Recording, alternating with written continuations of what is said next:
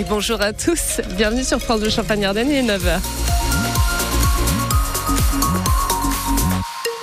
Et c'est une journée encore grise hein, qui vous attend, un ciel couvert avec même quelques brouillards matinaux là qui vont se dissiper hein, progressivement et des températures toujours agréables entre 10 et 11 degrés attendus cet après-midi.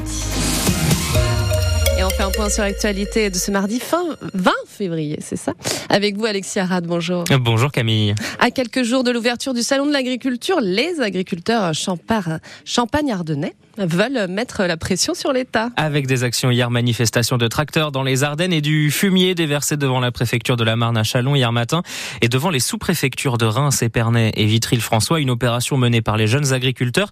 Leur président, Bastien Lombard, était notre invité ce matin. Son syndicat a été reçu hier par la préfecture de la Marne parce qu'il y a tout un travail local à faire en plus des problèmes nationaux. C'est l'exemple des grues. Aujourd'hui, euh, on n'est pas contre les grues au, niveau agricole, mais avec le lac du Der, on a quand même une recrudescence de grues qui apporte énormément de dégâts. Sauf qu'aujourd'hui, eh ben, plus de, de 75% des dégâts sont supportés par les agriculteurs et ils doivent, euh, ils doivent repayer, alors que ça fait vivre toute une économie touristique.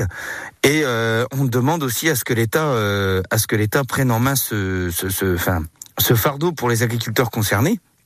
Et aujourd'hui, bah, on n'a pas, on n'a pas non plus d'avance. Bastien Lombard, président des jeunes agriculteurs de la Marne, invité ce matin de France Bleu Champagne-Ardenne. Son interview est à retrouver sur francebleu.fr. Et à l'échelle nationale, plusieurs rendez-vous aujourd'hui entre l'État et les agriculteurs. Une réunion avec euh, les représentants ce matin, euh, notamment des agriculteurs, des industriels et de la grande distribution ce matin au ministère de l'Agriculture. Un rendez-vous entre Emmanuel Macron et la FNSEA et les jeunes agriculteurs cet après-midi. Le tout avant une conférence de presse de Gabriel Attal demain. Une découverte macabre ce matin dans les Ardennes. Le corps sans vie un homme a été repêché par les sapeurs-pompiers. Il flottait dans la Meuse à Léfour. Selon les pompiers, il s'agit d'une personne portée disparue depuis ce week-end. Le procès d'un ancien gendarme du GIGN de Reims, accusé d'avoir involontairement tué un jeune homme lors d'une intervention liée à des cambriolages, s'est ouvert hier devant la cour criminelle du Pas-de-Calais. Chef de groupe d'une unité au GIGN de Reims, le gendarme est poursuivi pour violence d'une personne dépositaire de l'autorité publique ayant entraîné la mort sans intention de la donner. Il est l'auteur d'un tir mortel à la nuque sur Henri L'Enfant, âgé de 23 ans lors d'une interpellation. C'était le 21 septembre 2018. L'accusé plaide la légitime défense. Le verdict est attendu jeudi. Le gendarme en cours 20 ans de réclusion criminelle. 10 000 suppressions de postes chez l'équipementier automobile Forvia. L'ex Forestia qui, exprime, qui exploite notamment un site de production à Mouzon dans les Ardennes. 10 000 suppressions de postes d'ici 2028 dans tout le groupe.